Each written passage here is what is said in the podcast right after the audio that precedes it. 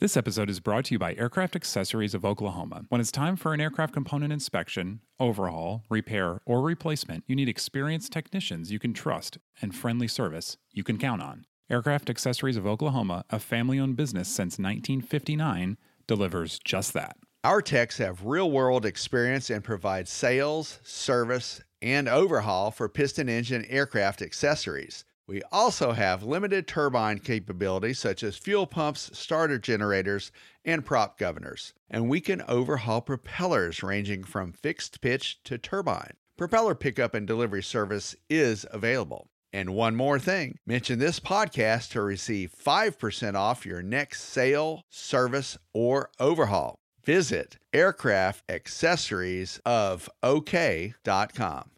This week on Hangar Talk, everything is going plant based, including tires. And we find out about the other NCAA. If you see construction in Oshkosh this summer, it's probably not what you think it's for. And we're going to talk about stupid pilot tricks with consequences. Finally, David, Aero Friedrichshafen is in the books. It was a good one. We'll go through a couple of the news hits. Ian, are you ready to do some hangar talk? Let's do it. From AOPA, your freedom to fly. This is Hangar Talk. 1056, turn right heading 130, contact final 132.4. Turn right, contact With your hosts, Ian Twombly and David Tulis. This is Hangar Talk.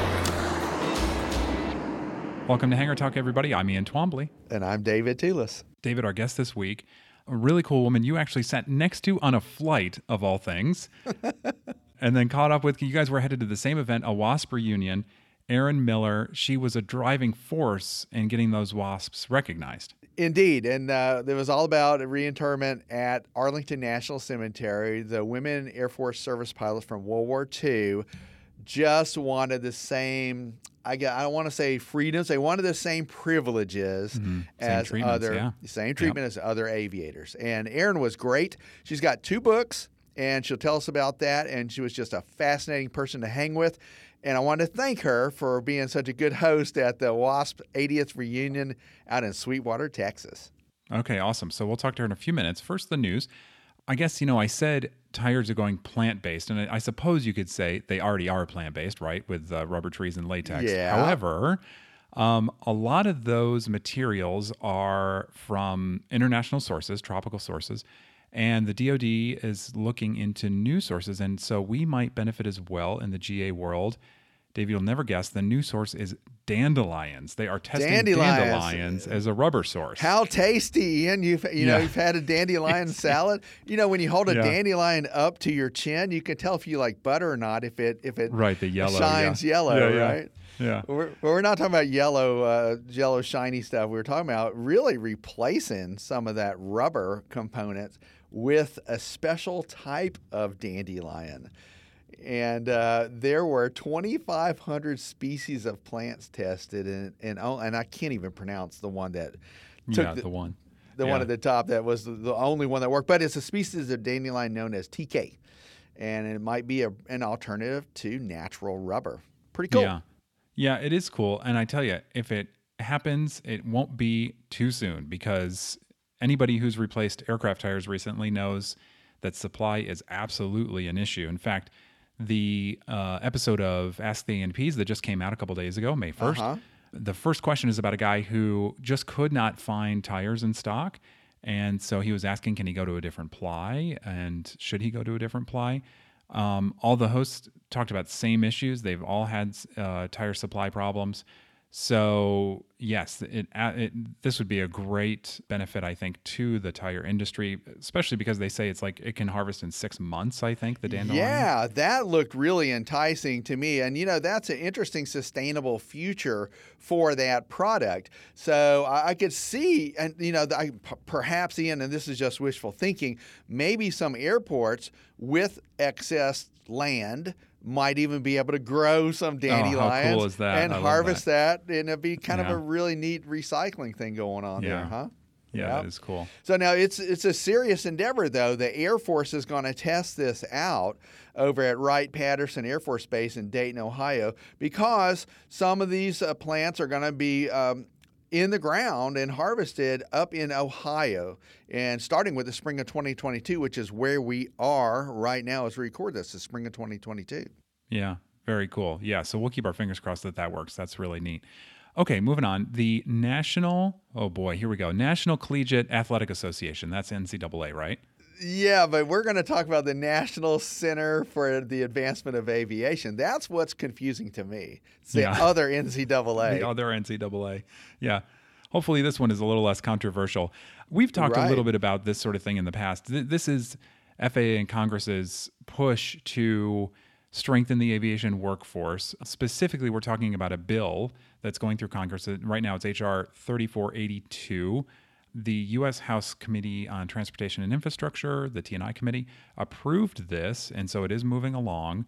200 organizations across aviation have expressed support for it, and there is a, a companion bill in the Senate. So, so we're getting there. Yeah, and look, it's a, it has 62 bipartisan co-sponsors, and I think that's significant. The word bipartisan, I think, is significant because a lot of folks recognize that the aviation industry, aviation and aerospace industries, are the wave of the future, and we have a severe pilot mechanic shortage. We've been talking about that for years, you know, to the tune of 600,000 pilots, maybe 625,000 maintenance technicians, and we got to fill those ranks some kind of way. Yeah. And and you know, as we talk about some of the other stories on this program later today, we'll learn that there's so much going on in the world of aviation. We just have to have people available to fly and fix the things that we that we're in. Yeah. So the idea here is to be sort of a test bed. I think they would develop curriculum, they would hold workshops, they would do training. Yeah. So all in the pursuit of trying to increase that uh, that workforce, strengthen the the training programs, the pipelines, that sort of thing. So yeah, we watching this one really closely. And well, before we move away from that, I was going to just point out to folks who might have a concern about it is it politically motivated or not? Hmm. This is a not for profit entity.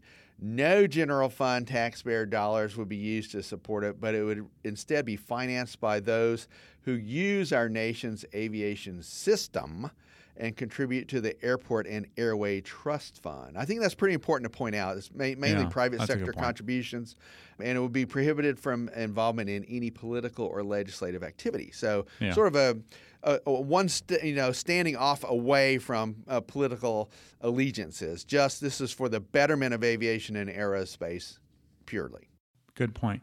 Okay, David. So I want to label this one News of the Weird. AvWeb is reporting that there is, of all things, an eVTOL terminal being planned for Oshkosh. It's been funded. They're talking about breaking ground very soon. So I guess if you want to fly into Oshkosh this summer, potentially in your eVTOL, which you know will be no one, Yeah. you'll you'll have a place to hang out and charge it. No one yet. You know, Wittman Regional Airport is getting ready to have an update at the terminal anyway. We uh, we reported on that a little while ago. Our e-media team has been all over that. So we're looking at an eVTOL charging facility. So it's one of those things that if you build it, they will come. I think that's what the promoters That's are, the are thinking yeah. about. Yeah. And have have a charging station ready to go. And I think that this is pretty ambitious. Eight months from now, these vehicles will be available for purchase by anyone, anywhere in the world. This is Volatus co founder Grant Fisk talking about eVTOL aircraft. So, uh, you know, eight months, that's a pretty robust statement to make. Yeah. But if it happens, there's going to be a charging facility at the world's biggest air show. Yeah. I would put my money more like on eight years, but he's he's uh, you know uh, He's he- optimistic. He's an optimistic guy, and I guess that's why he's the one you know doing the construction. Yeah, they're talking about five hundred grand that they got funding for to be able to do this, which is incredible. Serious money. He does make the point, and he's right that basically when Teslas came out, they came out sort of ahead of the infrastructure. Yeah, and then wh- how do you charge them unless you're Yeah, at your house? What do you do? Yep. You can't really Yep. go on a trip, right?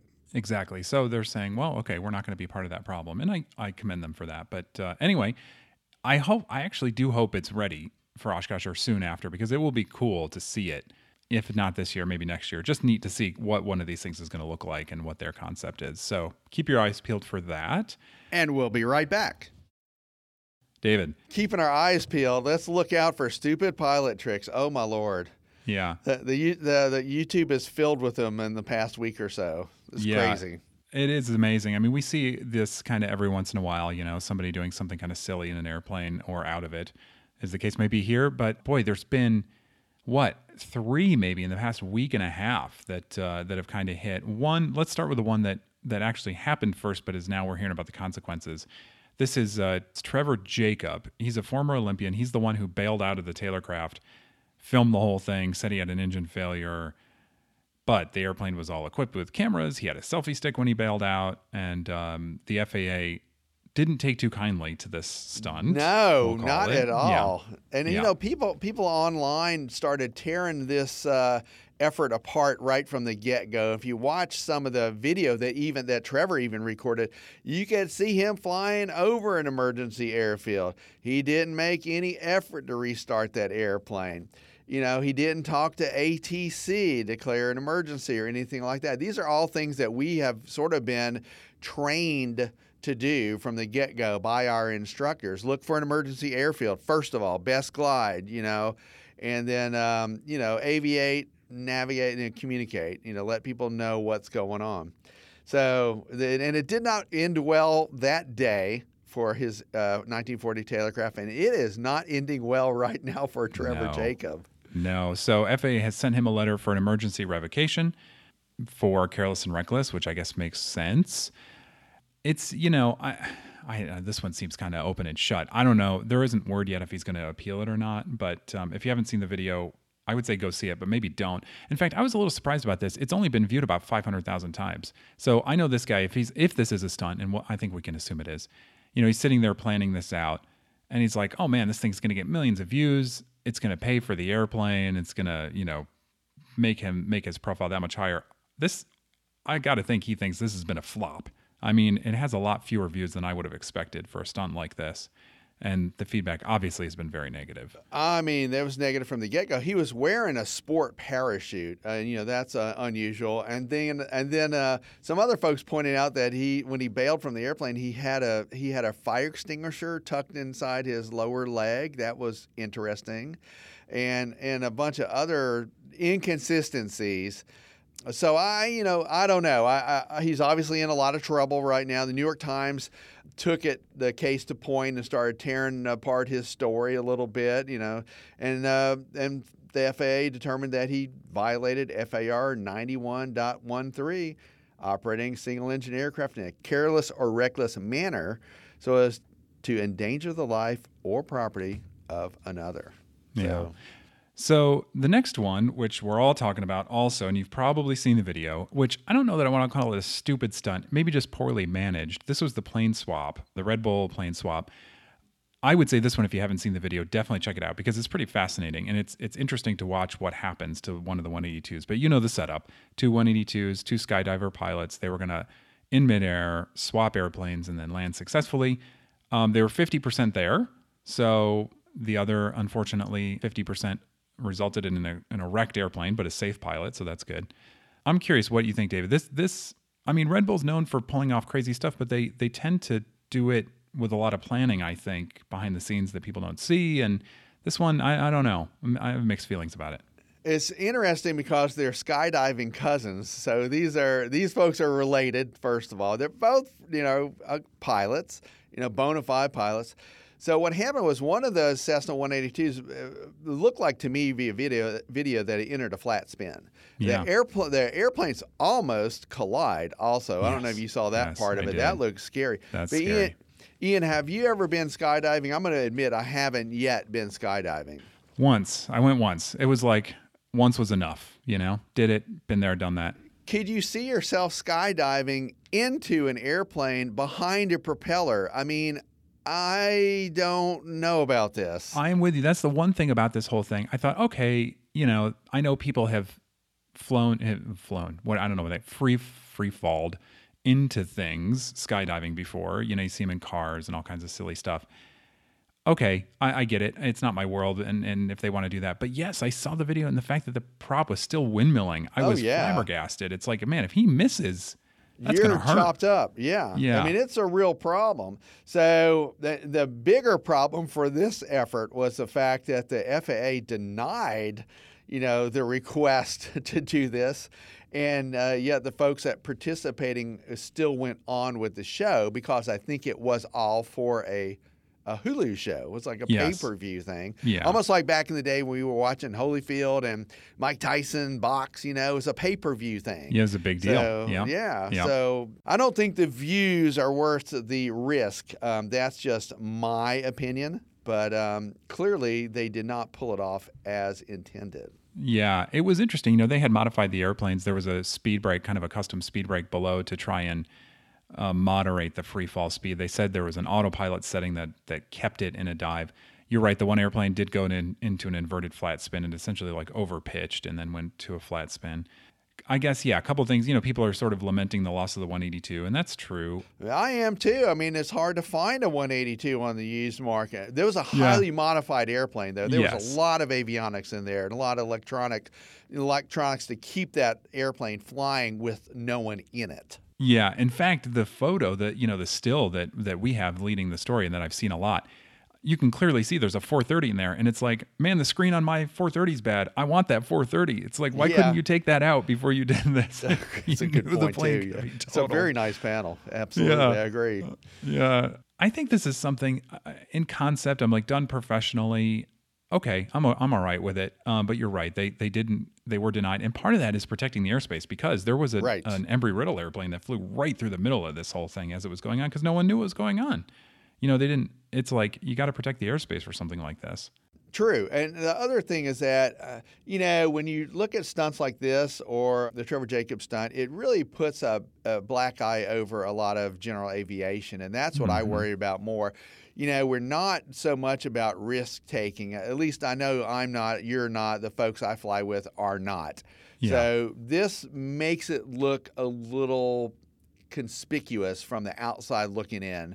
And we we- at AOPA we strive so much to get folks on the straight and narrow and you know do the right thing and train and take courses from ASI. And here you are at the opposite extreme, you know, exploring the outer envelope of aviation. And to me, it's just an interesting optic uh, that I'd much rather avoid. Yeah, that's a great point. And actually, it's a it's a really good reminder that if you're if you're really into these stories and into maybe some of the consequences, Richard McSpadden, the head of ASI, and then actually Jared Allen, AOPA's deputy general counsel and a pilot, they put together a video that talked about what some of the consequences here are going to be. And so I, that's a really interesting watch. It's about 15 minutes, so definitely go on the website, check that out. It's it's worth a view. Yeah, and they also brought into the mix a little bit of uh, about about Trent Palmer, who is um, a widely known YouTuber who has preached a lot about safety and does a lot of backcountry flying, uh, exploring that backcountry envelope. But he's been a pretty staunch you know, remind he he staunchly reminds folks that he tries to do this stuff uh, with a lot of foreplanning and um, and pre-flight planning and and really analyzing what he's going to do. But it, he got into a little trouble a couple of years ago. The story's just now coming out, Ian, that he was overflying a friend's property, intending to land. But he didn't land because some of the earth had been moved around for a motorcycle track, little motocross track in the backyard. He didn't land. A doorbell camera from a nearby neighbor caught that. They, I guess, sent it off to the FAA. And Trent's in some trouble too. Yeah, yeah, that one. That's different because he's doing what should be the right thing, and then boy, maybe getting Right. for that. So that one's not so good. But now he he's um uh, we can't say too much about it, but we did have a story Hmm. and, Yeah. and about it. We we actually talked a little bit about it. I think Richard did on that analysis when he was uh, talking about the Red Bull event. And um, just another reminder that if uh, you are not, you should also consider joining AOPA and the Pilot Protection Services package in case you do run into In any case issues. you need it, yes. Yeah, right, right. Absolutely. Yeah, good point. Um, all right, let's let's quickly wrap up today with the news about Aero Friedrichshafen. So this just happened very recently. I think it was last week as we record this. This is the GA event over in Germany, and it is. If you've never been there, it's very technology focused, forward looking, a lot of lighter aircraft because that's obviously what's popular in Europe. And so Tom Horn was there covering this for us and had some really interesting pieces come back. David, there's two things I'm particularly excited about, but tell me what out of what he reported, what uh, what are you liking? Well, you know, I'm interested in the Pipistrel setup there. You know, Textron recently bought into Pipistrel, and we're, we're looking at a little bit more in the way of electric propulsion technology, and it seems like it's maturing a little bit more. That was interesting to me, and you and I talked talked off uh, the show a little bit about hydrogen propulsion. And so I think from a technical standpoint, those two are neat. I think your eyes are somewhere else, though, uh, in the aero world. Where are they, Ian? Yeah, there are two things in particular. One is this Junkers. Well, there's a couple that they've put out, but the there's a replica. They're calling it the Junkers A50 Junior. This is an airplane from boy, maybe the 20s or 30s. Super cool looking little airplane. This has a Rotax engine, MT prop, Garmin panel, so it's all modern, but it's got that Junkers traditional corrugated aluminum skin this little torpedo like fuselage, tandem open cockpit, low wing with the spoked wheels. I just think this is the coolest thing. I love it. It's a neat looking aircraft, and the whole design concept is, is pretty sexy. The two hole, you know, fuselage. I mean, I get it, and, and that would be neat. Now, what's the price on something like that, Ian? Let's bring it down to brass tacks. Yeah, yeah, that's important. The first 29, they're offering at 179,000 euro. So including the VAT. So you don't have to pay the VAT. so, which I think value added tax. Yeah, don't quote me on this, but I believe if you're going to buy it for export, I believe that they'll that they take that off. But of course, knowing that you're going to have to pay tax in the states. But yeah, so okay, so it says here maiden flight February 1929 for the original A50. Wow, how about so, that? Yeah, very cool stuff. I think that's I can't wait to see what that's going to be like when people fly it. The other thing, and I'm partly interested in this because I'm working on a story for the magazine is small turbines. There was the Turbero that came out of Sun and Fun. Okay. Some other people, like, you know, the Sonex are flying with small turbines. But the JMB, which is this really sexy looking LSA, they've put some kind of cool engines in airplanes. They are now putting in a little turbine, and it is the coolest coolest little airplane. Well, it sounds pretty neat on the video too. You hear the turbine whine of this thing crank up and it is a slick, low wing airplane. And it, I mean, it reminds me a little bit of a, of a cross between a Lancair and maybe a Cirrus. Yeah. It's a pretty sexy little thing. Now, I don't want to put you on the spot too much for this, but I mean, how much would something like that cost with a yeah. the turboprop? Well, this is the, yeah, that's really the point, right? Is that these turbines are still really expensive. And so I think they're saying just the engine is a hundred thousand bucks. Okay. So that's, you know, you're talking about double or triple, probably triple the price of the current engine. But future fuel, you know, future fuel proof. So because you can True. always put jet fuel in it and everything else. They've flown this thing like 80 hours. So it's it's been out there flying around. Yeah. The airframe itself also is similar to their Rotax powered airframe that they've Mhm. had out for a while. So it's a proven design. Yeah. And that is something that we could probably get. Now, I wonder if we could bring that to the States. I know it's EASA Yeah. uh, certified, but is that something we, I wonder if we could bring that to the U.S. and fly around in that as a LSA? yeah. I mean, Certainly not with a turboprop. Yeah, yet. exactly, exactly. Because yeah, LSAs have to have reciprocating. Mhm. So, but we'll see in the next couple of years. Very cool stuff. And that's and that's Friedrichshafen always has kind of neat stuff. Diamond announced a quick charge electric. I mean, so some really neat stuff. I think that we're going to see over the next couple of years. Absolutely. Well, we got to we got to look forward to that for the future. And then, by the way, if any of this does come to pass, you can get it charged up over at Air Ventures. Oshkosh, yeah, right. that's right. Um, all right, David. So from the future to the past, Erin Miller, really dynamic person that you met on this flight. She she's just you got to have such energy and such passion for these issues to be able to push them through like she has, and and really excited to hear about how she was able to do that, some of the barriers she faced, and what she thinks the future of the wasps are.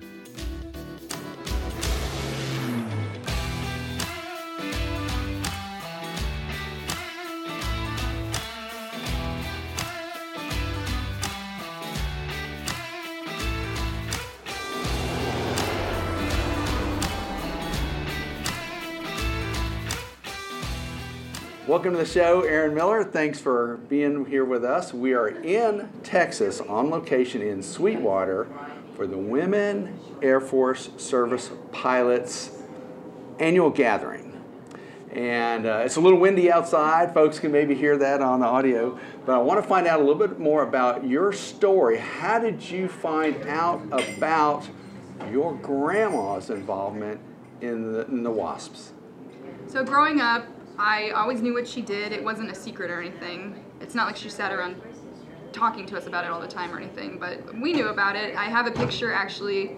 I'm maybe four or five years old, and I have a T-shirt that said "Gammy flew planes in World War II." So I always knew about it. I actually thought everyone's grandma was a pilot during World War II. I thought that's what grandmas did. And it wasn't until I got older that I realized no, not everyone's grandma flew planes during World War II. So let's let's introduce your grandma, Elaine Harmon, and tell us a little bit about what she did in World War II. So Elaine Danforth Harmon was my grandmother, and she's from Baltimore, Maryland. There were 13 WASP from the state of Maryland. Mm-hmm. So during the war, she joined the Women Air Force Service Pilots, and she was in the second to last class. After training, she was stationed at Nellis Air Base, which today Nellis Air Force Base. Okay. And her duties were to train male pilots on instrument training in the BT 13. People who listen to your podcast probably know the BT 13 has two seats, one behind the other, and there's a canopy. Mm-hmm. So they would put a tarp in the canopy so you can't see out of it, and then you have to fly in the instruments. And my grandma would be in the other seat, kind of her she told me her job was to make sure they didn't crash into Mount Charleston. That makes sense. Is what she told me her job was. Absolutely. she she taught in that airplane. She taught in the the PT seventeen. BT thirteen. BT thirteen. Yes. Boeing Stearman? She trained on the Stearman. That's what I was. But then that was her favorite airplane. Okay. But when she was working, that was her job was on the BT-13. Okay, so she her job was on the BT-13. She trained in the PT-17. Yes. She also flew some B 17 Flying Fortresses. Yes, she had some co pilot time in the B 17. Although she did tell me once that she was glad she never had to take over because she didn't know if she would remember how to fly it. And I was like, I'm sure you would have been fine. but yeah, she did. When they were moving the planes around, she flew on them sometimes. Well, Erin, let's get back to the beginning. So now you're a, a, a child, I'm assuming, and you're, you're hanging out with grandma. How did you first learn of her involvement? I genuinely don't remember not knowing that she did this. So I can't say that there was a day where it was like, oh, I knew, like, I always knew what she did. It was not something that I never knew about. So I can't really say that there's a day where it's like she sat down and told me what she did. I just, it was always there. Okay. Well, um, here we are in Sweetwater, Texas, and this is the home of the WASP Museum. You told me, and we met on a Southwest flight coming over here, which is pretty cool. You told me that this is a new facility. Part of the facility is new, and we're going to have a, a little bit of a big band celebration tonight. It's the 80th anniversary for the uh, WASPs, and there's a whole new museum wing. There's a new gift shop. It, it's pretty interesting. There are a lot of cool new exhibits. Yes, so over the last several years, they've been working really hard to fundraise and expand the museum from the old hangar, which we are sitting in right now, and even they've upgraded this hangar to these offices that we're in now, which is great.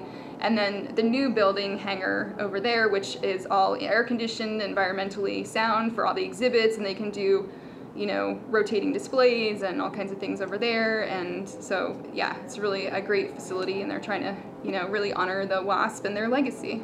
Well, let's get to that legacy because um, when I started AOPA, it was in 2015, and I know that you have been fighting the fight to get the wasps in, uh, reinterred at Arlington National Cemetery. I know this was a tough deal because there was a lot of resistance. Can you walk us through that? So, my grandmother died in April 2015. And my grandmother had gone to many funerals of fellow WASP at Arlington National Cemetery. And she decided that is where she wanted to have her body laid to rest. Mm-hmm. And mostly because A, we're from Maryland, so it's nearby. It's not like, you know, but B, because millions of people visit that cemetery every year. And her thought process was people are walking around the cemetery like tourists and they're learning about all these different people that have served our country and they maybe see her gravesite and they see wasp and they're like what's that? And then they google it or something and they learn more about them. So she was kind of trying to think of her final resting place as a teaching moment right? That was kind of the main deal. Okay. So my grandfather was a civilian. He's not laid to rest at arlington. He's in a civilian cemetery. Mm-hmm. so she would have to be laid to rest there on her own merit her own service as a wasp. Okay during the 1970s, they had a fight to get a law passed to recognize them retroactively as veterans because during the war, there was a bill in Congress that did not pass and so they were never formally commissioned into the Army. Mm-hmm. So there was a law in 77, as I mentioned. There were other WASP buried there, so we didn't really think this would be an issue. And after we submitted the paperwork, Arlington called my mom and told them that she was not eligible to be there on her own merit. Hmm. Because the law in 1977 was very specific to laws administered by the Veterans Administration, Right. and Arlington National Cemetery is run by the Department of the Army. Gotcha. So the other national military cemeteries are run by VA. So she could have been there, but she requested to be at Arlington National Cemetery. So per her wishes, we tried to make that happen. They rejected our application, so we contacted our senator at the time, and we a few months later got a letter back saying, uh, you know, here's the information we received, and we wish this could have worked out better. It was four sentences. Oh my. And I was like, this is not appropriate. So How did I- that make you feel at that time? Because you knew that she had dedicated a, a good year or so of her life to the Army and, and helping train other pilots. At first, I was just mostly confused. Uh huh. But then once we got the letter back Mm-hmm. from our senator and from the cemetery explaining everything, uh-huh, uh-huh. I actually got angry Uh huh. and irritated. And I felt bad for my grandma because it was really important to her that her service be recognized. Sure. And since the 1970s, she had spent a lot of time going around giving talks and lectures and you know doing news interviews and all of this to make sure that their history was preserved and their legacy was recognized Sure. properly. And so being denied at Arlington, she would have been heartbroken to know that they were denying her last wish essentially after all this work that she she and the other women have gone through for so long to just just be recognized for their service. So I started this campaign on social media to have people be aware that this had happened. Mm-hmm. And unfortunately, it gained a lot of momentum.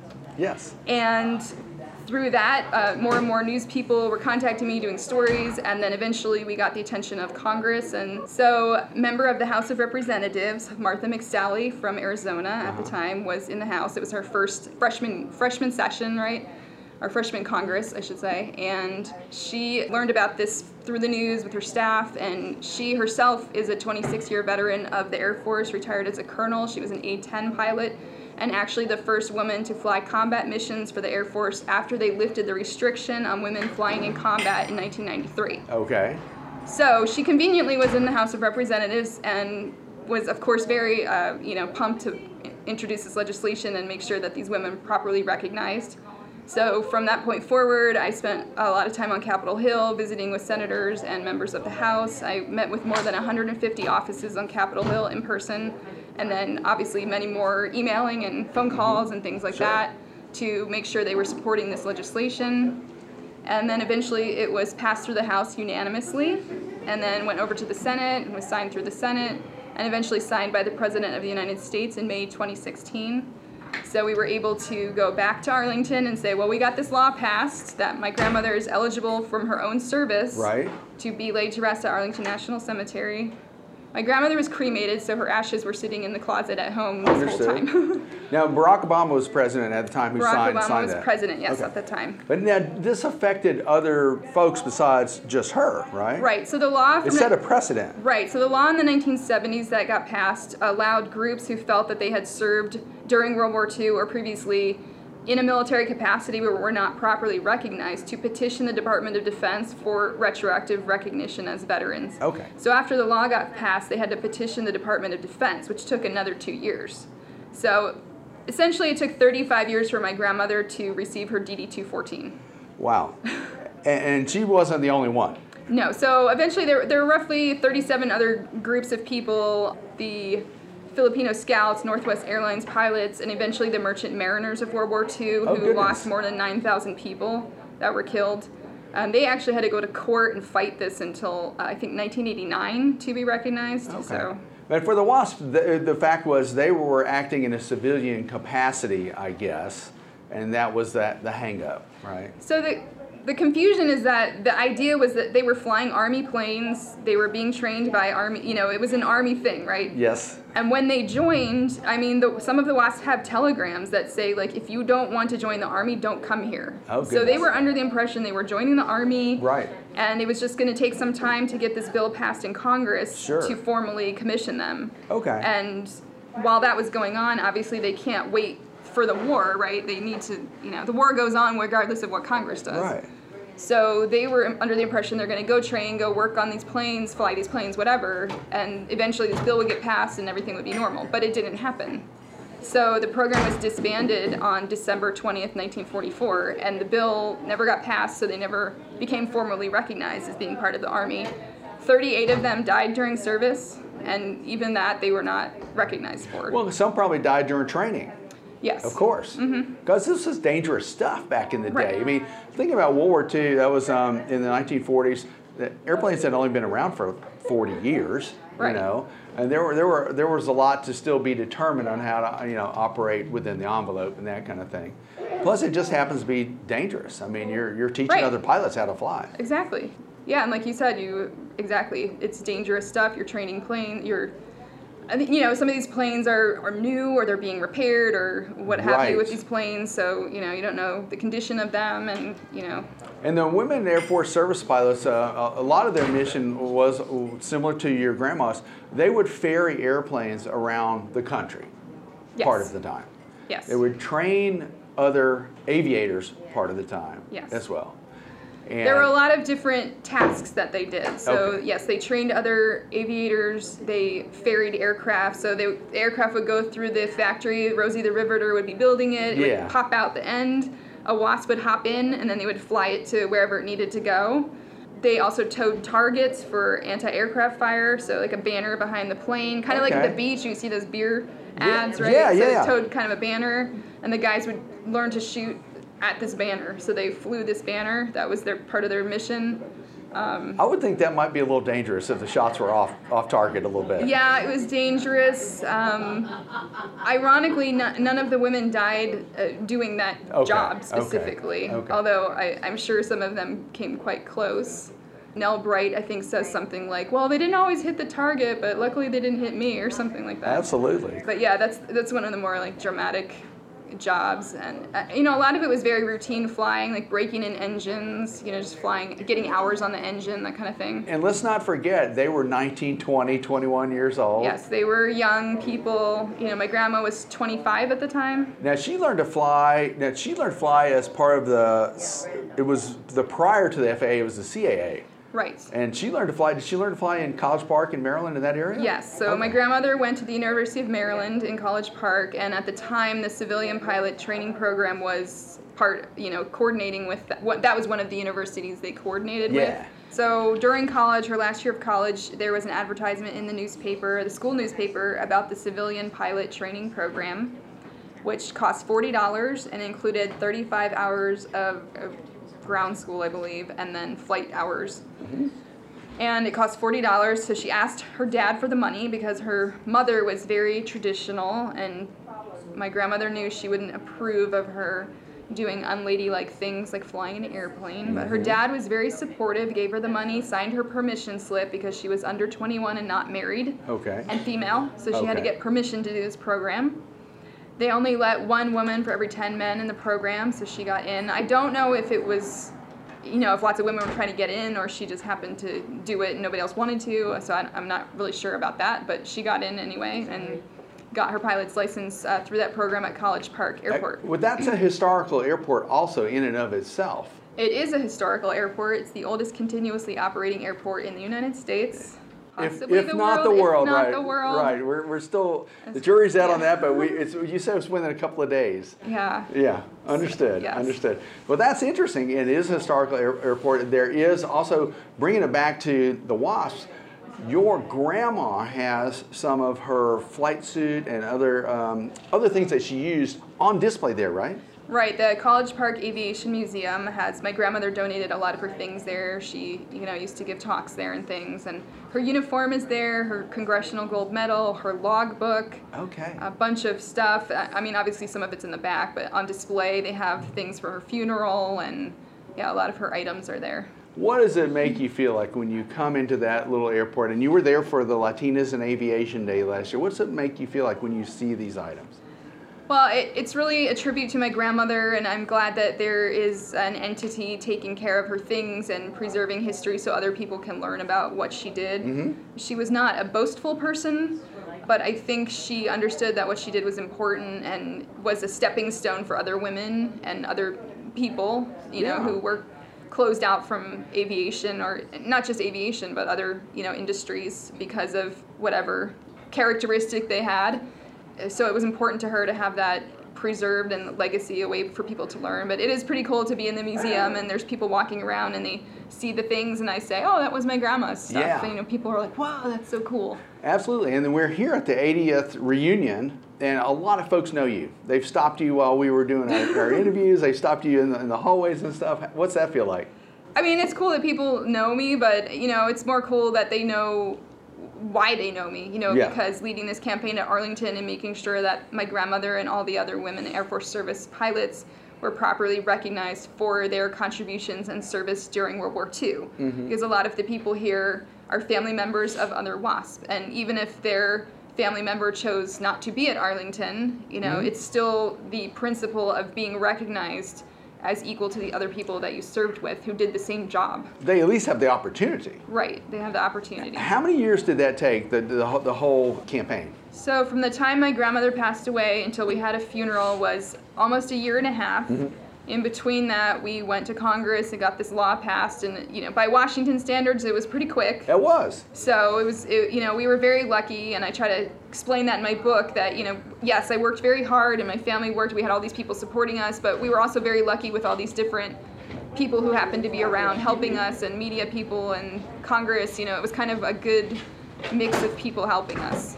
Tell me about the books that you have. There, you have two books now at this point, because I saw one on the Southwest commercial flight that we sat next to each other on. Tell us about the first book first. So my first book I wrote was Final Flight, Final Fight, which I mm-hmm. have here. Yeah. And that chronicles the campaign to get this law passed for Arlington, but I also explain it through my relationship with my grandmother, why it was important to her to ha- you know to have this done so people understand why we were working so hard for this and we weren't just like, oh, we can just bury her somewhere else, right? It was Right. important to her to be recognized. And I also explain the process of going to Congress, you know, talking to the senators and the members of the House of Representatives and working with the media and working with the public support. And, you know, a lot of most people in the country will, you know, never go to Washington and have to talk to a member of Congress to get something done. And sometimes I think it can seem like a very abstract concept, you know, this Yeah. far away people that do things, you know, and so it, I try to bring people into that, like how, you know, you're doing your, that's kind of our country's design, right? Going to, going Yeah. to the government and getting your, your, your, You have your say. your problem resolved. Be- you right? wanna be through- heard. Right. Being heard, having someone resolve your problem, having legislation passed to fix your, your issue. So I try to explain all of that in the book, you know, and obviously the history of the WASP. Sure. So I kind of weave it all together in one story, kind of through the Yeah. story of getting this done at Congress. And give us the name of the book one more time. Final flight, final fight. Eh, final Flight, Final Fight, and how can folks get the book? So the book is available on Amazon, BarnesandNoble.com, Uh-huh. eh, you know, whatever online retailer. It's on sale. Well, it was on sale. The College Park Aviation Museum, the Wasp Museum has copies. Okay. Um, uh, yeah, but some museums around the country have copies. Final Flight, Yeah, Final Fight. Yes. Very good. Now, you wrote a children's book. Yes. And it's illustrated by a family member. Yes, so Tell me I, about I that. wrote a children's book as well, and I asked my cousin Randall Harmon, who is an artist, to do the designs, and she uh-huh. was very excited to do that. Yeah. So she did these beautiful paintings, and we digitized them and created a children's book. And it's basically the same story, but for little kids learning to read, or parents reading to their children, like age four to six, or younger if parents are reading to them. Just basically the same story. You know, a girl learning about what her grandma did in World War II and how it was important to be recognized for their service and going to Congress and Though it takes it, it takes the the concept of the wasps and it kind of personalizes it, but it's told in such a way that young people could understand it. Exactly. So the story is it's not me, it's a young girl and a grandma who was a wasp. Obviously Mm-hmm. Sure. it's based on my grandmother, but it's not yeah. specifically her and I kind of just talk about this young girl being at home and learning from her grandma telling her stories. Now, you confided in me one thing that I'm going to put you on the spot for. um, you said you were very interested at, at one point in becoming an astronaut. Yes. Now, I know you're too busy to, to fly right now, but tell me about that whole concept of, of trying to become an astronaut. What were you thinking? At, about what age were you? That's another thing I was just kind of always interested in it, and my grandmother, from a very young age, would take me and my cousins to air shows, and she paid to have me fly up in an old airplane once and a helicopter, and I don't know, I was always interested in it. I remember she gave me a biography of Jackie Cochran once, and I think I read it when I was like eight years old, so it's Okay. kind of funny. But it was one of those things I was just always interested in. You know, growing up in my my period of childhood, the space shuttle was a huge thing. Sure. You know, and every time it, the space shuttle went off, it was on the news and everyone talked about it, and I thought it was so cool. So that was something I was really interested in. You know, was the space program, and I had all the patches, and I knew all of the different. Oh, you know, did ya? all the different like Apollo, Gemini, Mercury programs, and the space shuttle, and I went to space camp twice, and I was, I was like very into it. That is awesome. Now, you told me also that you would love to learn how to fly, get your pilot certificate, but you're actually so busy being an advocate for other folks, especially young people now. There's a little bit of young people news that you could break with us today, too. Yeah, so uh, I am busy. I have a normal job that is unrelated to aviation, but is related to veterans. But you know, I'm so busy doing this. People are really interested in hearing about the WASP, and I think they like hearing it from a family member with a personal connection who can explain why it's important to remember history and fight for recognition. And so I've met all of these aviation people, and part of my grandma's interest in aviation was keeping history alive. You know, that's why her stuff's in the museum. And she loved old airplanes, and she would fly in the Stearmans. And anyone that would offer her a ride, she always went up. But part of history, living history, is also the aircraft they flew. Sure. So I am starting a scholarship through the Women in Aviation International Scholarship Organization program. Uh-huh. I'll say that. Two scholarships, one for uh, learning to do having your tail dragger certificate. Okay. And then the other one will be uh, up to $5,000 to do your certification in a World War II era airplane to keep history alive. to keep history alive because Okay. obviously a lot of pilots learning to fly is expensive first of all but Mm-hmm. it seems that most people you know if you're doing general aviation that's cool but a lot of people are going through it to to get a job to become a pilot a corporate pilot a commercial pilot whatever Ah. to, to get paid to do it Sure. so most of the people that are keeping warbirds flying you know whether it's the pilots the mechanics people they're volunteering It's a their- private enterprise generally. Yes, it's private enterprise. It's people volunteering. It's their free time. You know, they are spending their own money doing this. Hundreds of dollars per hour. hundreds of Yes. dollars, hundreds of hours of their time Absolutely. to keep these planes flying, and they're important pieces of history because Yes. it's just different when you go to an airfield and you see the plane turn on and you smell the gasoline and you hear the noises See the and smoke. see the smoke Right. and you can you know touch Yeah. the airplane Yeah. and this is a plane that actually was around during World War II and a lot Uh-huh. of them actually you know flew in missions and it's just different to actually be able to get in those planes or touch them or even be around them you know I I mean, it's awesome to see them in a museum and a static display, but it's different to actually see them functioning and, and like how they move. And you know, sometimes you can even be lucky enough to get it right in them. Sure. So one scholarship is five thousand dollars to learn how to get involved in and fly a warbird, Yes. and the other scholarship fifteen hundred dollars to learn how to, wait, To get basically to get a tail tail, tail wheel endorsement. Yes, tail wheel Okay. endorsement. Because that also is most of the airplanes, you know, up till World War II were, were tail dragger airplanes. Right. Yeah. Right. So the first step is kind of getting your tail wheel certification and then going on and learning, you know, certification in one of the various old World War II era airplanes. Fantastic. Whichever one you may be interested in. Uh, That's excellent. Kudos to you. Now, do you know how folks could get involved with that, or or should they just join Women in Aviation International, or how will? So, in order to apply for the scholarship, you can join Women in Aviation International. Okay. The scholarship program for this coming year cycle will come out July 1st Great. this summer. Great. And then the scholarships are presented next year at the conference. For And the that's Women usually in Aviation- the spring. Yes, it will be uh, February next year Okay. in Long Beach, California, I Okay. believe. Okay. Uh, so yeah, so they announced the scholarships there. And the So- Women in Aviation uh, International, I mean, they, they give out hundreds of thousands of dollars worth of scholarships. Yeah, I think It's- this year they gave around out around a half a million dollars of scholarships. It's fantastic. Now, So- APA also does scholarships. We gave out 80 scholarships to high school students last year and 20 to teachers. So about a million dollars worth of scholarships, a little bit over that. Wow. But there are many ways to get involved in aviation, scholarships being one. Now, how? What would you say to young people that want to get involved in aviation? So obviously there are a lot of different facets of aviation, right? There's becoming a pilot, becoming a mechanic, uh, all kinds of different things. Obviously, I think the first thing just do your research, find some books on that topic, but you can also there's a lot of opportunities going to museums, going to aviation events, fly-ins, you know, and just go up and talk to some of these people. And I think aviation folks in general are very open and excited to share their knowledge and their network with people and, and you know those type of people depending on what pathway you're kind of interested in those people kind of explain how they got there and kind of explain the best path for, for whatever that person might be interested in. That sounds good. Again, I want to apologize to our, our listeners they might hear doors opening and closing and a little bit of background noise. We're at the, uh, the WASP's 80th I guess is an 80th anniversary yes, celebration. The program. Yeah, so it started in 1942, mm-hmm. so it's 2022, so 80 years. Mm-hmm. And so folks are coming and going, and there's going to be a big band later tonight. We're going to uh, hear some speeches for, from some dignitaries. Tomorrow there's going to be a fly-in. We're looking at possibly having 80 airplanes or more here. Uh, uh, there are a lot of military aircraft already on the field here in Sweetwater, and the name of the field is Avenger Field. Yes, Avenger Field, out here in Sweetwater, Texas. Yeah, tomorrow we're going to have a C-130 fly-in, and the pilot will be one of the WASP granddaughters. Oh, great. Hannah Gilpatrick, so that's pretty awesome. Yeah, yeah. And we're going to have a bunch of warbirds, maybe up to like 40 old warbirds, different different kinds, including BT-13. Yeah. So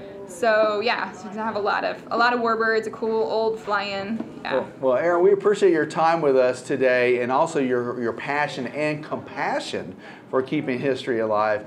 I appreciate you taking the time to share this this information and story and help keep the the not only the women Air Force Service history, like pilots history alive, but you know warbirds and you know all of that history. Well, well we appreciate you fighting the good fight final flight, final fight yes. that helped get a wasps uh, reinterred at Arlington uh, National Cemetery, and that was quite a big fight.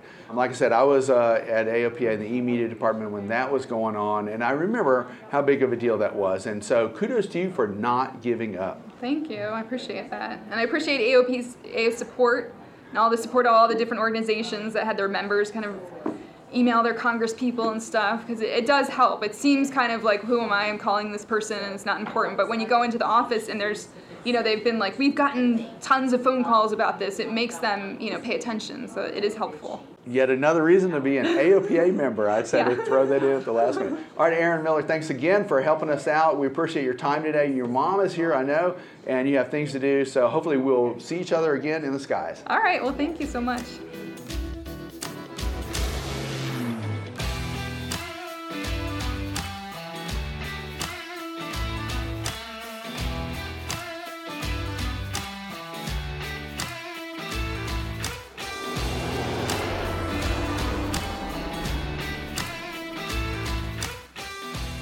So, David, the event where the, I think there was what there was one living wasp who attended. Is that right?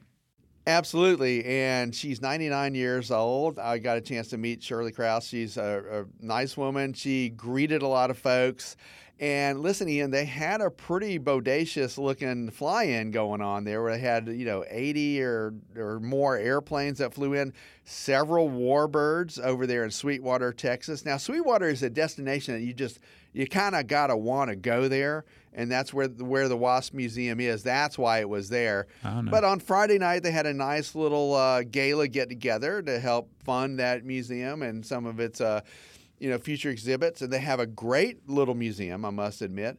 And the folks there were just so gung-ho about aviation and there was a lot of diversity something we need more of in aviation like erin said. Yeah so yeah it was a great event. I was glad to be part of it just covering it all right, fantastic. So that's all the time we have for this week. I'm Ian Twombly. Our editor is Austin Hanson. I'm David Tulis. Don't forget, you can find us at aopa.org slash hangar talk and wherever you get your podcasts. All right, we'll see you next time. See you next time. Hangar Talk from AOPA, your freedom to fly.